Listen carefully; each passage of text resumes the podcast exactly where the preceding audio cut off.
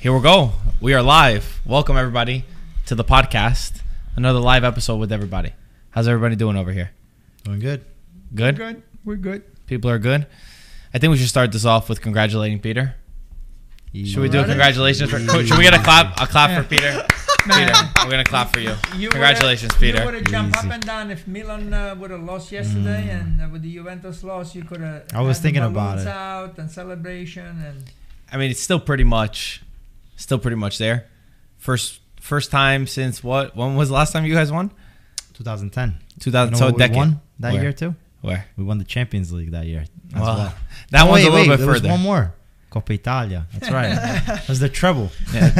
Those other ones are not possible. All the anymore. memories going to Pete now. Winning, he's thinking about all the all the trophies and stuff now.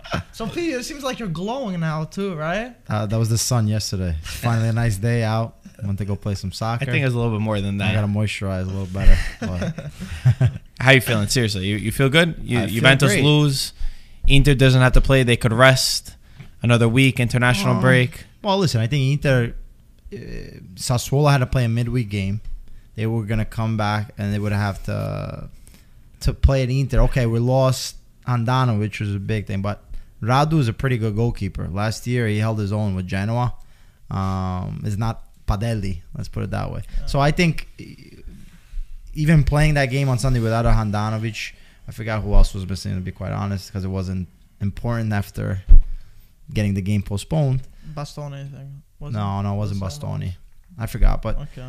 I think Vecino for sure. Vecino. I think De Vrij. De Vrij, I think it was De De Vrij. Vrij. It was a so I yeah, mean, it's a big there part, but I think Inter could manage versus Sassuolo and maybe keep that run. Now you're gonna have two weeks off. You know, guys going international break, um, not getting the rhythm, full rhythm. So there is a chance of a of a slip up in one game coming back from international. But all in all, I think Juventus losing was uh, was The highlight of your was great. Yeah, was great. What would you say your percentages are at now? What were they before, and then and then how much did they change this weekend after Juve lost for Inter? I think Inter had seventy five percent, uh, seventy five percent chance. And what was it? What is it now? Now it's around Ninety nine. eighty seven percent. Wow, how precise! how precise, Pete. We, we, I mean, it's been it's been pretty obvious for a little while that it's Inter Scudetto to lose. I think that that's like more than fair to say at this point. Uh, we've gone back and forth, and then with Juventus drawing, uh, losing, sorry, to Benevento. Uh, really, thanks for, for my. It, it was sometimes you never know with these guys. Um, but uh, but yeah, I think that that definitely put the nail in the coffin uh, over there, and and the only thing could be a massive slip up from Inter at this point and some kind of rejuvenation from AC Milan, which would be, I mean, Milan, like you said, Milan winning against Fiorentina was was only the if they would have tied or lost, then it for sure would have went to ninety nine point nine, right? Yeah, yeah. They got uh, they got ten points from Juventus ahead. What uh, they both have one game at hand, and uh, if they win that game, they got nine points from Milan. So it's three losses and three wins for the other teams. Uh, very unlikely. Pretty much what we all called though in August. I don't think there was anyone here who didn't have Inter winning the Scudetto. Maybe you. No, I, I think I had it based on a certain transfer, but was it? I think Antonio might have been the only one that didn't uh, put. No, I had was it? uh, Juve Inter. Yeah, but who'd you But have winning one? the Scudetto? yeah. Juve Inter. Oh, Juve Inter like that. Oh, you didn't have Oh, Inter you winning. first? Wow. Okay. I had Juventus winning the Scudetto, Inter number two, and I had AC Milan and Napoli. Those Ah. were my four teams. All right, the rest of us. Antonio also said that Juventus was going to win the Champions League with with Andrea. The triplete, The he first- said. I, I believe it was tripleta. so Um, we can't take his word too seriously. I Yeah, guess, uh.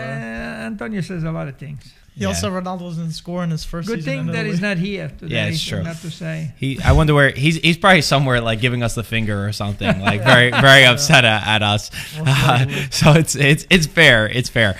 Uh, but yeah, for, for everybody that, that's in our in our chat right now um, and available, uh, w- w- should we start with Juve Benevento? We'll start with Juve Benevento and get it out of the way. Yeah, Sure. we can go for that. Juventus lost 1-0 to Pippo Inzaghi's Benevento. Um, uh, lost ball from Arthur that caused the the goal for for Benevento. Well played by them, and not enough from from a Juve that you know if you want to win the Scudetto, there was still this hope, and I think that Inter not playing was definitely a huge advantage for Inter, um, a massive advantage. But it could have been flipped on its head where if Juventus wins and then they win their second game, they're putting pressure and tightening that gap with Inter, and that would have been the moment to really put solidify and, and push and make that push. They did not do good enough. Uh, I think too many out there that didn't have on their mind uh, the idea to win, um, and and really dis- disappointing from Juve. Really sums up how the season has has gone so far uh, this first year with with Andrea. What's even worse is I uh, I screwed up before, like in the beginning of the match, before Arthur lost the ball, I was like, wow, Arthur is playing amazing. I was like, he's finally, there's somebody that's got a vision, that's got this. I left it up there because I don't care. Uh, but then he he unfortunately lost the ball. I still stand by what I said, though, uh, that Arthur is a very good player. It was a stupid ball. I don't know what he was doing, playing it across the middle. But you don't blame an individual in this case. It's not because of uh, one player that you lost. It's really the collective and, and poor display, all in all, from Juve that nine years of this dominance of uh, of winning Scudetto after Scudetto finally seems like it is coming to an end. And then what's going to happen from here? Because I do want to give credit to Benevento. Uh, they've done they've taken four out of six possible points from Juventus this season, which for a team coming from Serie B, usually these ty- kind of teams have fear. They they they're they're usually scared to go up against the top dogs. And while it is a very different Juventus than past years, which which should be said, still all credit to Inzaghi who put out a, great game plan. Um, and and they won the match, and I would say deservedly. You know, it wasn't it wasn't that that you know Juventus were unlucky or a sense. There was the penalty, which for sure was a penalty. I don't care what anybody. I don't care what Peter says. Uh, he was fouled, and, and VAR is up in the air. But either way, even with the penalty kick, Juventus did not deserve to to tie or win or win the game at this point. Uh, so yeah, disappointing year. I, am sure we'll talk about Pirlo as it comes on. But anybody on the match? Well, uh,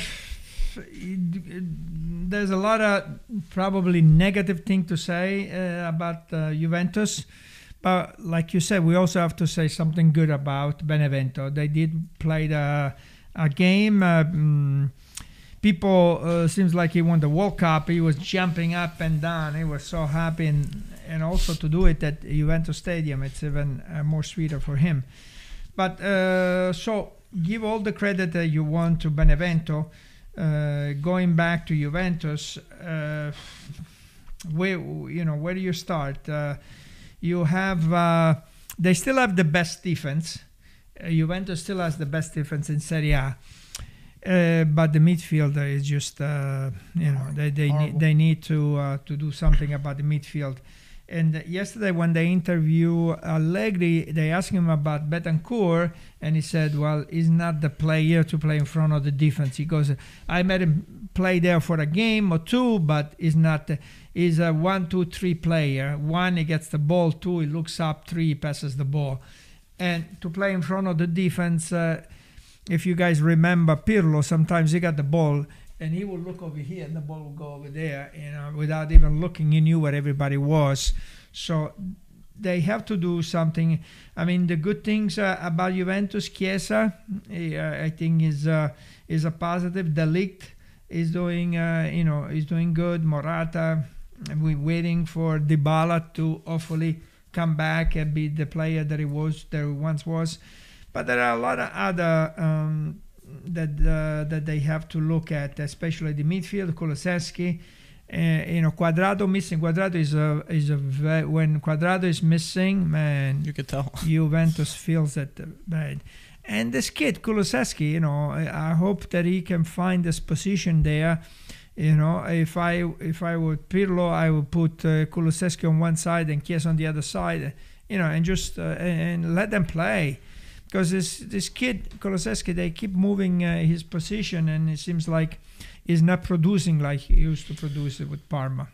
I, I think that it was telling the the Allegri interview, which will which will reference, and I know now that you know the the cycle feels like it's definitely over. This was the nail. There was still some hope, but now the the, the nail in the coffin is set. A lot of people questioning the the Allegri you know sacking even though they say mutual but it really was a sacking um, in terms of you know then going to Sarri then going to later which which it, it, it, builds into a deeper issue of this Juventus I I'll let Peter and Mike touch on before we get a little bit deeper anything anything you want to say Peter I, it's I a great moment say, for you uh, besides that we, listen but besides, besides that no but I'm saying besides uh, yeah it's great to see Benevento beat Juventus Juventus was looking like they could maybe enter or coming back into the Scudetto cha- race. So it's always good that you can get a help from Benevento. And if I had Antonio here, I would kiss him because two ex Milaniste, Gattuso and Pippo Inzaghi, one slayed Milan, the other slayed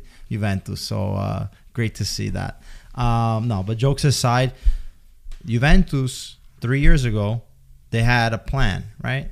They were gonna have Cristiano Ronaldo bring them Champions League glory, right? Every move since that Cristiano Ronaldo signing has been very questionable. And listen, the De Ligt, the Chiesa, they've made great moves, but it's just trying to understand what Juventus was really looking at. And you know, Allegri, they fire Allegri because no, you, you can't enjoy a Juventus match with Allegri as a coach. He's too tactical. There's no beautiful football. You, if you remember, before the Sarri signing, there was a long time in between where, to a certain extent, everybody was questioning Guardiola, this person, that person. They pretty much were left with the scraps, and they chose a Sarri because okay, it's beautiful football. He probably can win. He won with Chelsea. You know, we'll we'll we'll manage. Then Sarri comes in. A lot of kinks in that chain. There was a lot of problems with the Juventus team, but you didn't buy him the players that he needs. You don't buy. You can't ask Sarri to work miracles with players that Aren't unfortunately style. Pirlo has now, and it's like okay, the midfield needs help. So you make the decision to go after Cristiano Ronaldo off the off the field. It's worked wonders for them.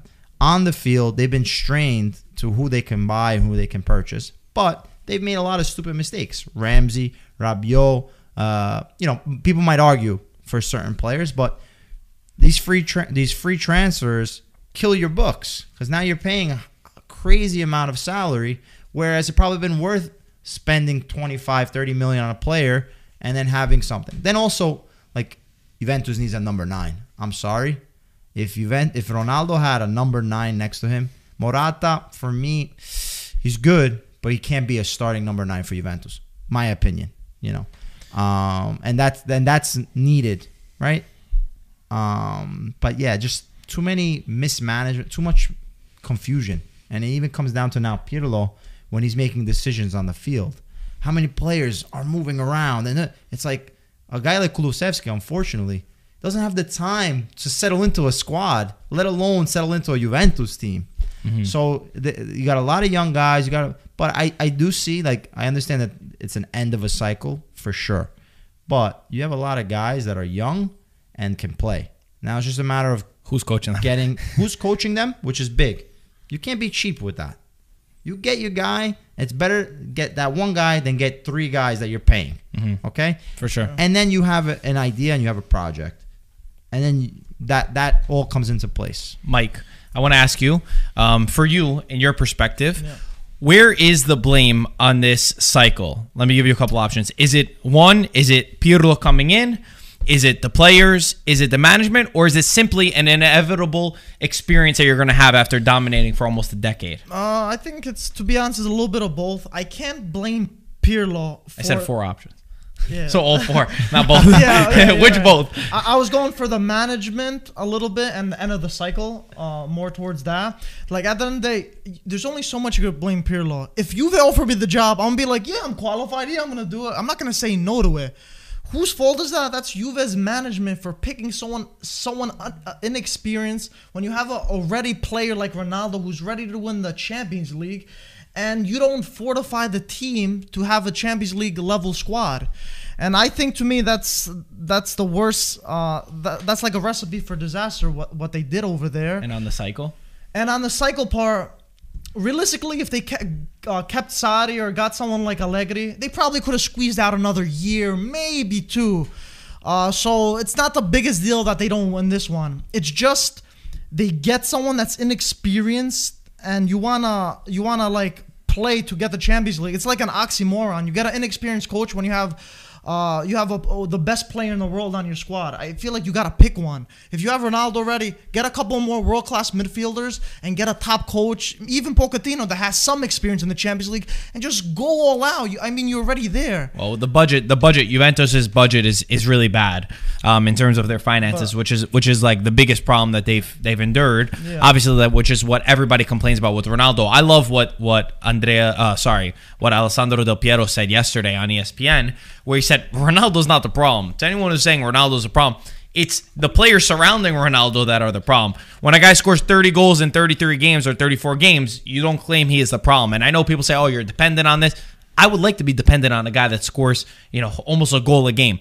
And this is the only reason why I'm not mad is because I, I was expecting this. I was really expecting this, and all of us over here in August, most of us, have been saying similar stuff, even for two, three years now on the midfield of Juventus, that it's not up to the same caliber as it should have been in the past. I mean, it was obvious to anyone that watches football and you understand how the game goes. It was simple math on good versus bad. So I, I pretty much expect this. And for me, the way that I see football, you don't win a game without a, a dominant midfield.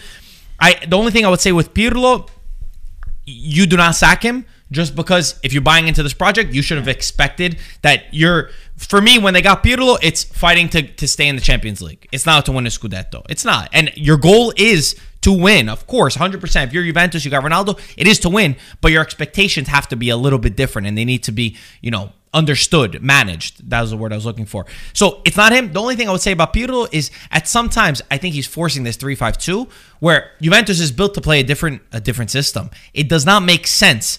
I think a 4-2-3-1, you get a couple really good players, you keep Ronaldo, you do not sell Ronaldo, you get two, three players to add into the qualities, and you have to keep Pirlo at this point. If we go back to the decision, I think that any Juve fan looks back, and a lot of them were were tired of Allegri, right? They said it's boring football. He's not the, he's not putting this in. But now looking back, you say they got rid of they got Ronaldo to try to win the Champions League or try to go far in the Champions League, and they fired the coach that took them to two Champions League finals a, ch- a coach that took two Champions League finals where the team was not really matched up to be in the final and they were only outclassed by much better squads. So looking back, it was probably a poor decision. Whether Ronaldo played a part in that, whether it didn't, who knows? But just looking back, but I think the deeper problem is the poor strategy in terms of how to build out. The only thing is that I agree with you. If if the project is, you know, is a rebuild or not even rebuild, because Juventus. Listen, this year I can accept that after nine years winning Scudetto is an off year, but you're Juventus. You have to make sure that next year you have the idea and and the project in place that maybe you're not winning Champions League, but you're going to compete far into the Champions League and you're going to com- compete for the Scudetto and be one of the favorites for the Scudetto. Now, that's being said, Pirlo I agree with you. I think you give him the the you know the extra time. If you chose him, you're gonna deal you're gonna deal with all these problems. And now the second year, you know he's got to perform, Yeah. right? But at the same time, I think Juventus have to really come down and say is like with Cristiano Ronaldo. There's a big question mark now. Does he want to leave? Because I think he was a deciding factor in two other coaching decisions between uh, Allegri and Sarri. Ronaldo played a big part in that. And this time round, I don't think he's going to be as patient mm-hmm. anymore. So it all depends on one guy and the project. If he believes that Juventus can make a team now to win or to, like I said, to play to win this Champions League, he might, you know, he'll stay and maybe something happens. But, But do you think that I he think- thought it before the season, seeing his team, seeing his coach, that he thought, oh, we could realistically win the Champions League? no, but he was forced Yeah. to it. So you don't think that that might happen again? It could, but I'm, what I'm trying to say is now he sees what happened this year, and he's like, you know, get me out of here or or change something. You know, by two two midfielders. Yeah, or buy to midfield, Sure, buy yeah. someone that you're gonna say, hey, I'm investing in Cristiano Ronaldo, I'm investing in Juventus winning Exactly. Go one way, not both Right. ways. because I'm he's sure. he's got. I don't. Well, listen, I don't want to count, but he's got less years Yeah, yeah. ahead yeah. of him. He's got one year less on, on his contract. They were talking about an extension, but obviously, in terms of Ronaldo, and I couldn't even blame Ronaldo at this point if he wanted to move on and, and go see something else. But you have to take into account the world that we live in right now, where it's not as simple as going to pay you know a guy 30 million euros with, Well, with the COVID You have restrictions. PSG and Manchester Yeah, and I think like- I think he'll stay one more year, and uh, if they get him the, those two midfielders, and for this year, listen, you look forward, then you have uh, some time off now, and then you have Torino and Napoli. You win those two games, uh, and then there are some matches still to be played. Uh, you never know. You can get close. Let's uh, move on. Move on. Where we're going next, Dad? Come on, you tell us. You decide this one. Um, let's go to uh, Roma Napoli. Let's leave Fiorentina Milan for the end. Roma Napoli. Your boy Fonseca again. Are you here to Yeah. defend them? No, Fonseca actually was very upset. I never seen this guy upset. he was upset. He said that Roma and the players they didn't have the courage uh, for this game. So um, Gattuso again, once again, you know, Gattuso's been criticized, but he did a good job. I mean, this was a big win for the uh, for the Champions League. I mean, uh, Roma has got 50 points, and Napoli now has got 53 points, and they have one game uh, less. And uh, at, it, they only two points from Atalanta and Juventus at 55. So Napoli is at five point, uh, Roma is at five points, and Napoli is uh, at two points with one game in hand. So it's a nice, it's very very nice race for the uh, for the champions for the Champions League. Mertens scored two goals. He's 100 goals in Serie A, 133 totals. Um, so that was a, a nice. Mertens finally came back. Uh, he's been waiting for Mertens. Now he's got uh, Osimhen on the bench, and he- he's got Lozano also on the bench. He's got Manola, Manolas on the bench. So he's still got a few options. Napoli to to get there. Yeah. Roma, mm, I I see it uh, with Dzeko. I think he got hurt, so they really uh, they didn't do a good job. They really did not do a good job yesterday against Napoli. Peter? I was gonna say I Your think boy Fonseca? yeah. They got, Well, listen, everybody's always putting, well, every time they say Fonseca, they ask They about br- you, they Peter. bring Peter off all the time. bad game. it sucks because they lost to another, you know, better team, and there's a we know already a track record that Fonseca is not able to beat these better teams. Um, I think it could be his stubbornness and, and how he prepares the matches and not willing to uh, defend or or not defend. I'm sorry, but tactically uh, monitor or change his approach. Um, they're still there. I mean, I understand it's five points from fourth place, but you know they're, they're still there in, in the in the mix. Um, I think Roma could get a pass this game because they did play the Europa League and they beat a Shakhtar. That Inter couldn't score one goal. They put five goals in two games. Um, so they do get a pass, and, Only and they're Italian the only team. Italian team in Europe Yeah. now, and it, and they have Ajax to play. So Can't criticize so them too much. we yeah. have to, you know, they're maybe focusing on on playing in Europa League, and you can lose to a Napoli. You know, I think you can lose if you're a Roma fan. You could accept that. What you can accept is what Fonseca was upset about is the courage and the willingness to want to win, and that's mm-hmm. something that has to still be addressed with this Roma team.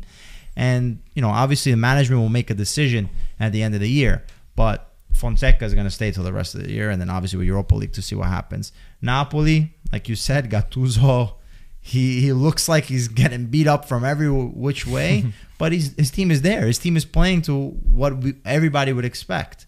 Um, you know, it's not fancy by all means. They scored the two goals and they defended the rest of the game, and then they were counter on the counter attack. But it's efficient. You're doing it. You you know the point is to win. And also De Laurentiis left a tweet. I think he said like Forza Napoli. Put it like 3 And o'clock in the morning, Bravo. too. Yeah, he was Eh, celebrating Forza online. Gattuso. I don't know if that's uh, These guys are so flip flop, man. Yeah, I it's like know. one week, oh, I love the guy. One week, I don't love the guy. That's all my only problem yeah, with It's all that. the news with that, I think. So I, I think if you give listen Gattuso if he gets Champions League he's gotta stay. Wow, yeah. He's got to For to. sure. It's just his football is just so boring. Does, For does he want to stay? That does he want to stay? is another question? my my only thing with him is like I, I understand about winning. I just it's just I guess I just relate Napoli to that beautiful type of football. It's it's like it's like the brand that I have in my head every time I see Napoli, and I went from like really wanting to watch Napoli games. Like I remember just wanting to watch them because they were so much fun, and you never knew where the goals were going to come from, and they were fluid and they were attacking with Jorginho a lot. I, I love the way that they used to play, and it's just that's completely drained out of them now. It is drained out of them, but Gattuso's won a trophy more than Sarri has been there for the past uh, three or four years that he's been there. So Different teams in the league. they were they were close. If, if you put Scudetto. Sarri's Napoli inside this this league, I know who I'm not- wins? If if Sarri's Napoli had to go against this Inter and this Juve, this Juve they would finish above them, obviously. I think this Inter team is pretty good. They, uh, but they would be very. It's gonna be total. They would, they would fight. Yeah, they It'll- would fight like they did whereas when that Yeah. Juventus. I think it would be even closer. really, Yeah, Maybe, I think I think that Juventus was better than this Inter. that's fair.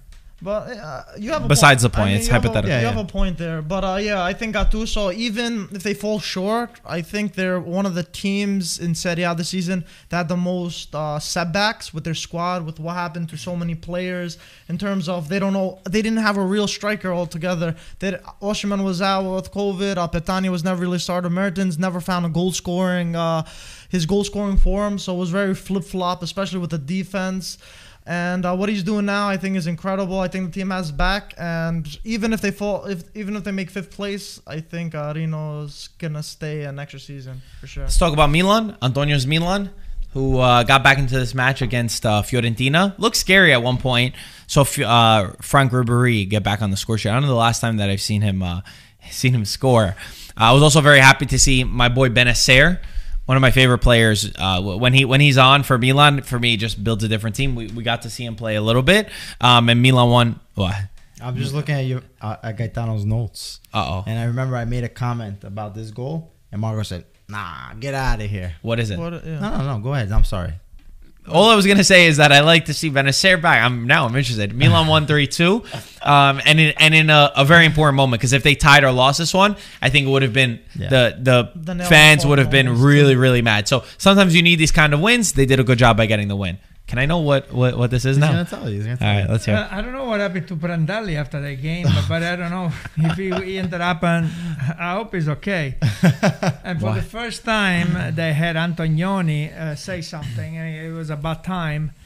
So he com- he commented on the goal that when Ibra scored the goal, he pushed Oh, Pezzella, and he pushed him with his chest, and then and that put him out of balance, and then he he was not offside, and then he scored the goal. And when they saw it, everybody m- mostly agreed, uh, from Tardelli to um, uh, Pecci, that that was a foul, and that should have been called back.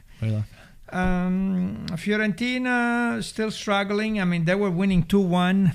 They, uh, they they scored a couple of goals. They looked like they were gonna maybe be able to pull at least one out. But um AC Milan is doing incredible away from home. They won 12 games away from home, and plus uh, tied. I think uh, they got 37 points, and it's a Wow. record. Wow. So they uh, they're doing uh, they're doing pretty good, and they still uh, they still there with this game that they won. They still there. They still uh, uh, nine points if Inter wins. Otherwise, they could be a six points. So it's uh, very interesting uh, uh, for the rest of the season. Ten games to go, I believe. eleven. Uh, Eleven Well, games to go. s- for some. for some are different. Okay. Yeah. Yeah.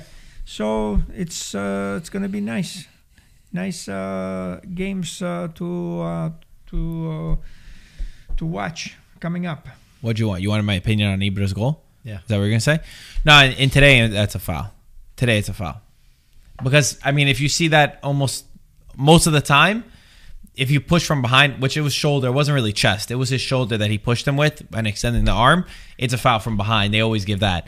Um, we know today with VAR, we don't know what's gonna. It's a it's a coin. It's a coin flip. Who knows what's gonna happen with the referees? Uh, it's a rant for a different time. I don't know how many times we could keep saying how embarrassing things just keep getting worse uh, with that, with the Chiesa, with this. Um, but yeah, what, what, what were you gonna say about Milan? Why you don't no, agree? No, no, the VAR. uh, You know, sometimes they check, sometimes they don't check. Sometimes it's a yellow card, and you know it could have been a red card, but they the referee saw everything, so they don't go and check. Uh, It's always like It's you say, you know, it's a flip of a coin, and the, there's the protocol. Or no, this one you cannot review, this one you cannot see, but the other one, no. It's I- terrible. I think the, it's it's very confusing. the worst part of all of it is the referee can blatantly say, "I saw it. It's not a penalty," and He's so stubborn about it. He that doesn't VAR want to pro- check. protocol goes out the window. Yeah. so stupid. so Like dumb. if he wants to be that stubborn guy, I and know. I guess his pride is bigger, or whatever. if he doesn't No, believe in the technology, Yeah. if Yeah, and that's so where stupid. you know we joke about Antonio, but you know, like a challenge, you're kind of forcing the referee sure. to say, "Hey, Right. you got to go take a look at For it." sure. And I think that could be some an element that is that is used. At this point, Um, absolutely. Yeah, you know, at least you're forcing that. You're making sure that, hey, listen, even if you don't think it is, go check anyway because we really think it is. And if it's not, so be it. You know. I agree. I agree with Um, you. As long as we don't give Antonio credit for thinking Yeah, about that, I'm, I'm I'm gonna agree, man. Well, to be fair, NFL have been doing it for a long time. Yeah, you're so, right. I It's mean, not Antonio's his idea. Um, but going back to the game, yeah, I thought Milan, they they have Fiorentina winning. Fiorentina was winning two one. I was like, wow, this day is gonna be even better. And Inter didn't even play. Um, but Milan came back. They were able to win, uh, and uh, it shows that you know the year that they have, they've been having. Um, even though 2021 hasn't been as great as 2020 for them as far as uh, form, uh, it was nice to see them come back from. They played Europa League too on Thursday, losing to Manchester United, taking a lot of energy out, and they were able to come on Fiorentina and Score three goals And too. score with three a goals, comeback, you know, yeah. Fiorentina. Well, we know this already. It's like such a streaky team, and until there's a real, you know, project with a real coach, unfortunately, that you can say, "Oh, I believe in this coach 100 percent," you're gonna get these performances.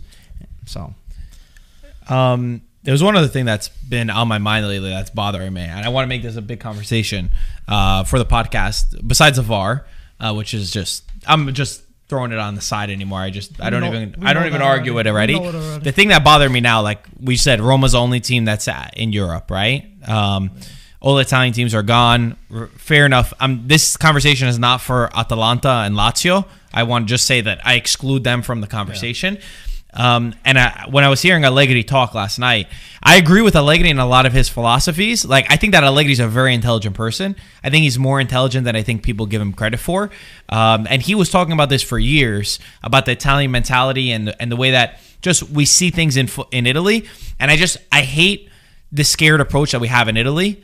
Of the the mentality that we have is terrible. Like honestly, I'm ready for fresh ideas. I'm ready for new you know coaches from different from different leagues from different countries that could give a, a real winning spirit to these teams. Because I'm sick of it at this point.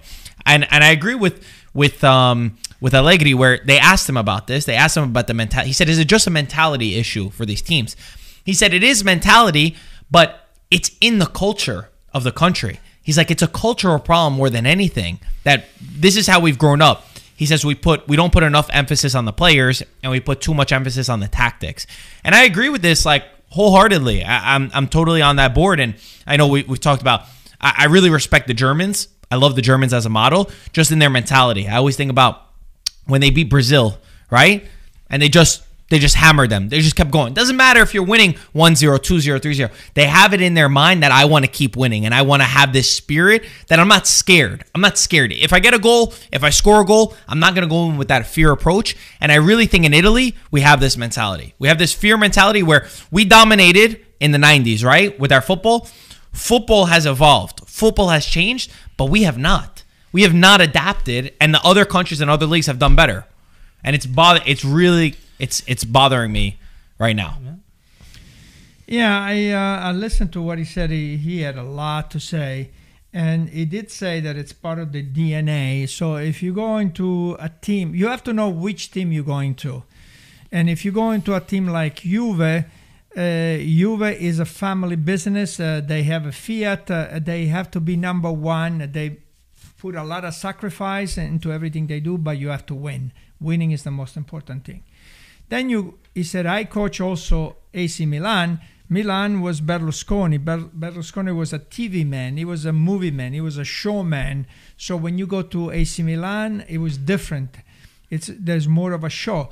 Now between Real Madrid and Barcelona, even though he hasn't been there, but you get the feeling from Fabio Capello that when you get to Real Madrid, as soon as you open the door and whoever's sitting there at the desk, they make you they make you believe this is the best team in the world. You came to coach the best team in the world, and everything around them is you have to be the best in the world. There's no other way around.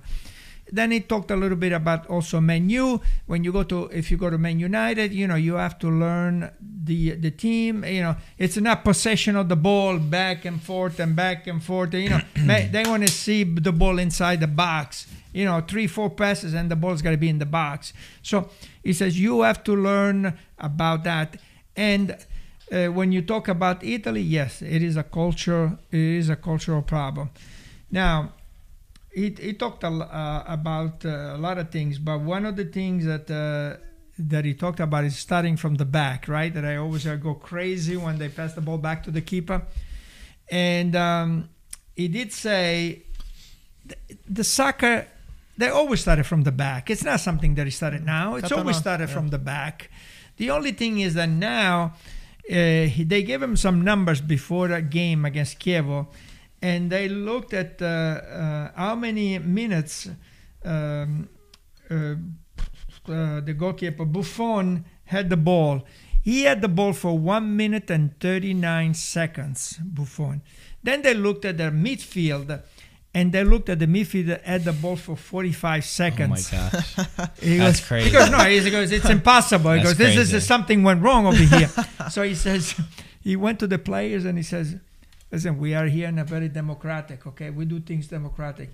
He goes, uh, this is what the numbers are. He goes, if you guys play like that, I'm going to take the goalkeeper out of the game. you know, you have to have balance, and that's what he said. You have to have balance. There are times when you cannot give the ball back to the keeper. You of course, you still, yeah, but you can't. The, guy- the guy is under pressure, and you give the ball back, and, and then the ball goes to the other team, and they score goals. So he said you need balance uh, when when you go forward and when you go back. And I agree with that. That's maybe I've never been able to explain it like that.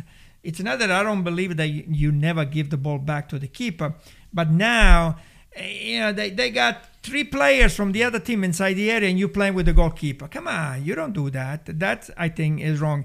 And this thing with the tiki taka and going back, you're in midfield and you give it back to the keeper, and then you're in midfield, and then you go back to the keeper, and you have the keeper touching the ball more than a midfielder. That's to me, that's unacceptable. Peter, what are your thoughts on uh, on what what more so what I was saying with the Italians and the mentality? Because I think it's more than just Yeah. lacking skills. Oh yeah, I mean, first off, the '90s Italy we know already. Italy, there was an Italian team in every uh, Champions League, European League uh, final, yeah. right? Um, even a Sampdoria made it to a Champions League final in uh, I think '92. So and they had Mancini was playing, but uh, going off that point, like yes, the players. There were a lot of great Italian players, and th- those golden days of Italian players. Maybe we don't have those creative number 10 number 9 type players as we see italy's lacking that exact player. But we have a lot of good players. And i think uh, there's a sense of arrogance between the italian uh, culture soccer culture football culture where tactically we're superior coaching wise we have the best coaches. And when you have that when you already reach the top then there's there's no room for improvement. There's no room for growth and i think that's that's uh, as far as a football culture that's a, a, a problem. Because now you already feel like you're superior then we can just focus on this tactics and you know they could have the best player in the world. We'll be able to figure out how to beat them. And it only works to a certain extent especially like you said the game is changing. It's more modern. It's quicker. It, there's less stoppage. Uh, so now you don't have the time to regroup to re and, and be able to identify certain tactical problems. You know if a guy is fast he breaks down any tactical problems because you can recuperate and, and, and win a ball back or you can uh, beat the lines and, and dribble through. So there's all these different uh, ideas. One thing that i can say also in italy is we we tend to um, say oh no we have to give time to the youth players. We have we have the mentality like oh he's not ready for the moment yet. Meanwhile the bayern munich the guy that scored versus lazio six, 17 years old he comes on they throw he's starting champions league game boom go ahead play show what you got and i think that also uh, is needed for for italian football to go further um, because that burst of energy and sometimes that um, being naive you'll see more creativity when you know that there's pressure, that's where you see these problems where they make a mistake in the past or there's too much tension. And in Italy, there's a lot of tension. You're 24 7, newspapers, everyone's fighting over you. And sometimes some youth, like you're just playing the game the way that you see and you don't feel the pressure sometimes, right? You're just saying, hey, I'm out there, I'm playing my game. Um, so that's that's that's what I take out of that. I think Italy definitely has to learn and be more humble and get some top players. Yeah. I it was just it was on my mind particularly this week obviously with everything you know with the Italian teams getting knocked out. Just this sense of mentality being left behind in the dust. Honestly I feel like we haven't adapted well. And then once Allegri said it it was like okay like I I really know that this is this is something because you know when you see guys at that level say it. The, the other thing that uh, Allegri said, uh, you know, one year he said I play against Barcelona four times because I had nightmares about these guys. Because they go hundred miles an hour. He goes, the ball moves so fast that every time you get to one of their players, you're late. He says we need to teach the young kids how to the technique in a, in very fast. So they have to move the the um, when you attack, you know the passes they have to be very fast, and you know it's not this all this tiki taka tiki taka and you go back and you tiki that. Because when you play against Barcelona, those guys you can catch them, and they, they are they are unbelievable in their technique and their speed.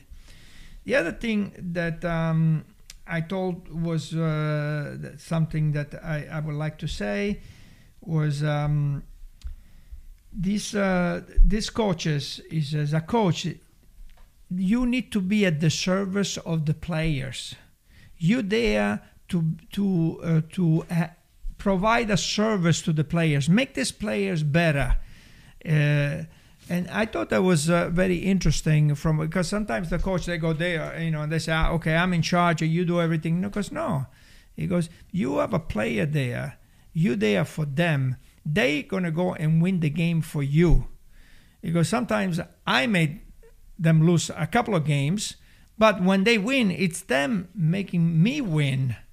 So I thought that was uh, that was really interesting. And the last thing that I would like to say he says that champions when you have a champions on on the field and when you, when you have a champions on on the uh, and a great leader the great leader is somebody that comes to you and and brings some solution to the problem. If you come to me and you always have a problem because you're not a great leader Yeah, It's a- Ga- and well said. that was- I yeah. like that. Gaetano. oh that no sorry not you Will said Allegri Will said right Yeah, that was yeah. Allegri All right. I almost gave you credit for that. But I feel like that's something Gaetano would say. But I'm happy Gaetano brought the coaching thing up a little bit because uh, I was do- I was doing some reading too, and actually Capello said something. He was talking about the coaching and stuff, how stuff changed, and just the, uh, the mentality of Calcio in general. He was saying, I want to read. I don't want to mix it up with his words. He was basically saying a former footballer who follows a, co- a court a coaching course in Coverciano. He invite uh they uh, he invited a Capello and basically told them some like uh, what they do there. They said they they rather have fashionable over concrete coaches to uh, to take class so they can learn from. I think Capello was like instead of doing that, instead of being in the old time, they have to get someone like Klopp or Mourinho, the best ones, and teach them from the basics and start uh, from the basics how to pass the ball and stuff like that. So he's basically saying to engineer the whole mentality of coaching and teaching the youth in the Primavera so it can kind of go up from all, the rest of the ranks, which is eh, pretty interesting because Marco was touching a lot of, uh, upon the mentality of culture in general. No, yeah, I think that's the beauty of football is that there's so many different ways to play this game. Yeah, there, there's no real one best way. Uh-huh. But one thing that we can all say is, as as Gaetano mentioned, as far as the technical ability, right? If you can do a certain thing with Barcelona, like the way that Barcelona does, that stems from an early age, and that's something that's got to be important as far as development of younger Oh, yeah. players. And so interesting that you said. I wanted to make a, a remark. Borussia Dortmund, interesting with their youth under 15s. What they do is if when a midfielder has the ball and there's pressure, instead of telling them to pass back to the goalie or pass back, they forcefully tell them, no, get out of that. Try to make, you know, even if you make a mistake, you have to try to break that line and, and get onto forward front. Turn, twist, and move the ball forward. Right. Don't ever go back. So it was an I like interesting that. thing Yeah. that I like Borussia that. Dortmund implements. And I didn't know that. U15, Yeah. you know, U15, which, you know, that sh- they should be working on their technique, not mm-hmm. to winning the top, you know, the U15 championship. Yeah. You know, um, That's so that's, pretty kind of what I meant by like just being more open minded and seeing what others are doing and realizing, hey, these guys might do this well. Can we adapt it? How does this fit into our philosophy? And not being stuck in our ways of this is how it has to be because it's worked for us in the past. Because listen, history, yes, it's important, but it can't tell you the future. It, it- you can't just replicate what you've done in the past and say, "Oh, this is gonna work," because the game has evolved. It's different. but it also comes down to money because without the infrastructure you and without making the money on privatized stadiums and whatnot you don't have the money to invest in better coaching invest in the youth Fair enough. because a lot of these teams you know af- after the top Serie A teams these teams in Serie B you know Serie C they don't, they don't have money to invest in the youth But they have to have the idea. They have to have the idea of instilling this winning mentality that we go out there to win, and we don't accept. It- It's like sometimes I feel like we accept being the victim. It's like, all right, you know, we're playing these guys. Okay, that's how it goes. No, take the game to them. Go for it. Believe that you're still gonna have that opportunity. And I feel like that's where we're really suffering total a- as a whole. Mike, what else we got to do before we wrap up? Uh, well, we talked a little bit about club football. We know international break is upon us too, so now we know that Azzurri uh, is coming together for World Cup qualifying matches. And I just want to read the schedule uh, right here. They are playing three games. Uh, Northern Ireland, they're playing on Thursday. They're playing Bulgaria on Sunday, and then Lithuania on Wednesday. Um, also, some notable things I wanted to bring up. Uh, some call-ups. Toloi got his first international cap. Uh, Brazilian Italian, similar like uh, Jorginho Emerson Palmieri. He's had a nice quote. Uh, uh, you know, he's Atalanta's captain now. He's uh, cemented his place over there. He's been incredible. He said, I never thought I could have gotten to this point. It's a dream come true. I became an Italian citizen 10 years ago. And uh, we have like an initiation song that he, he is with Azzurri, but it's nice. Can you sing players his like initiation song? I have to sing. Yeah, can you? No. Come on, you, you're on top of the table. You got to do something. on something. top of the table yeah, Inter's on top of the table. I thought Come on. Uh, let's wait for Antonio to come back. Let him sing.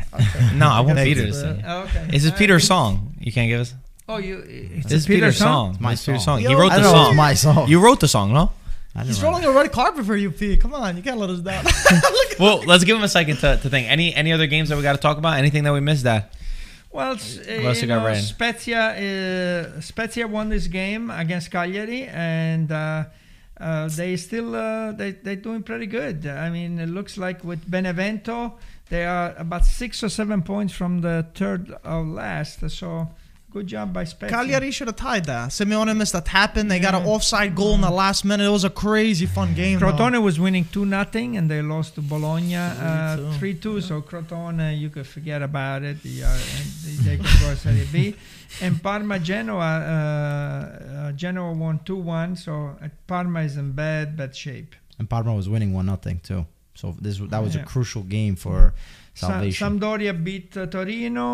Mm, that's uh, a bit too very bad. And the next game is with Juventus. Uh, so they're in very, very bad shape.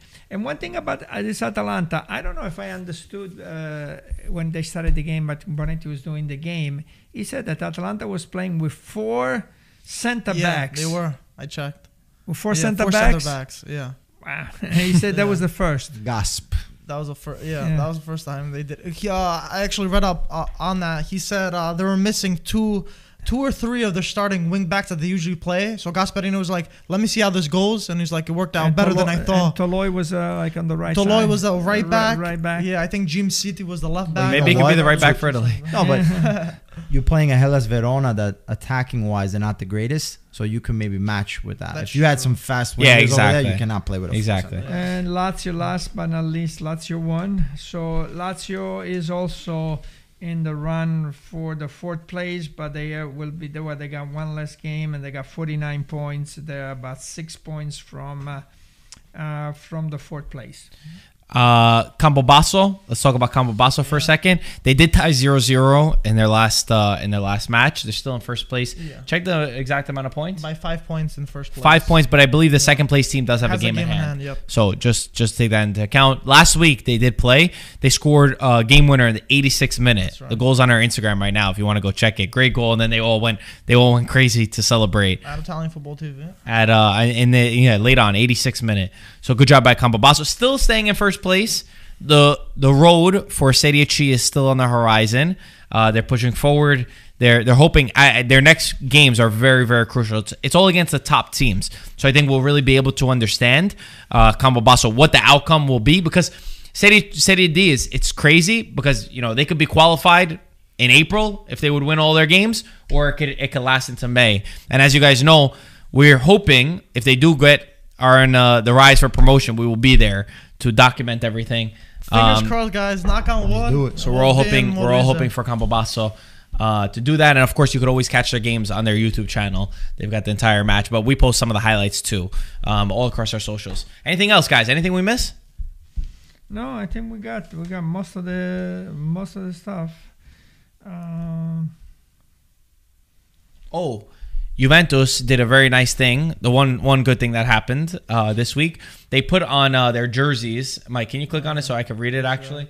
'Cause I don't remember exactly. They wrote uh, nice messages uh, on the numbers of their jerseys to be able to uh, fight against like all forms of uh, of, of racial injustices. Uh, so I thought it was a nice a nice touch from them, and we know the whole Serie A did a, did a whole campaign against that. And each number had different things written on it. It had different meetings.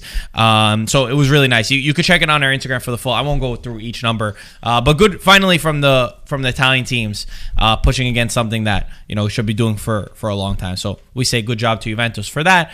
That's it. That's it. Everything's good. Peter, no vagabondo, no no no singing. I think you, you did a pretty good rendition. Only if we do it together. Oh, I'd love Oh, to yeah. see that. Are we I gonna do it love to. I would love to see that. You We have, to go on the start from same side. Yeah, exactly. Yeah, yeah. You You, want- you wanna- me. no, no, no, no, no. You Put put the. You gotta put the song. Put the music. You gotta put the music. I'll music. do it very low then. Yeah, put the music. We, we need to hear something. But we have to switch spots too, since you guys No, are we both don't. gonna sing it. I don't remember the whole song. I only Ah, know you the one part. As long as you hear the. Vagabondo che sono io. Vagabondo che non sono altro. Ah, you knew more than me. Soldi in tasca, No. non ne ho. Wait, you guys do it more than We I got did. the opera. Oh, I gotta get Gaetano. Yeah, wait, you're about to go on it. Oh, that was the song that. Uh, That was Toloi Toloi singing. Didn't the Ibra sing that song? Oh yeah, he Yeah, he did. did. Ibra and Jovic and uh, Yeah. Sanremo. Yeah, Sanremo. That's probably where Toloi got it. yeah, maybe, Uh, maybe, yeah, yeah. I saw from Ibra, and then I saw it, and then I started playing, it, and then all totally. right. So I'll practice for the next time. All right, perfect. Guys, as always, thank you so much for watching. We'll talk to you soon. Ciao, ragazzi.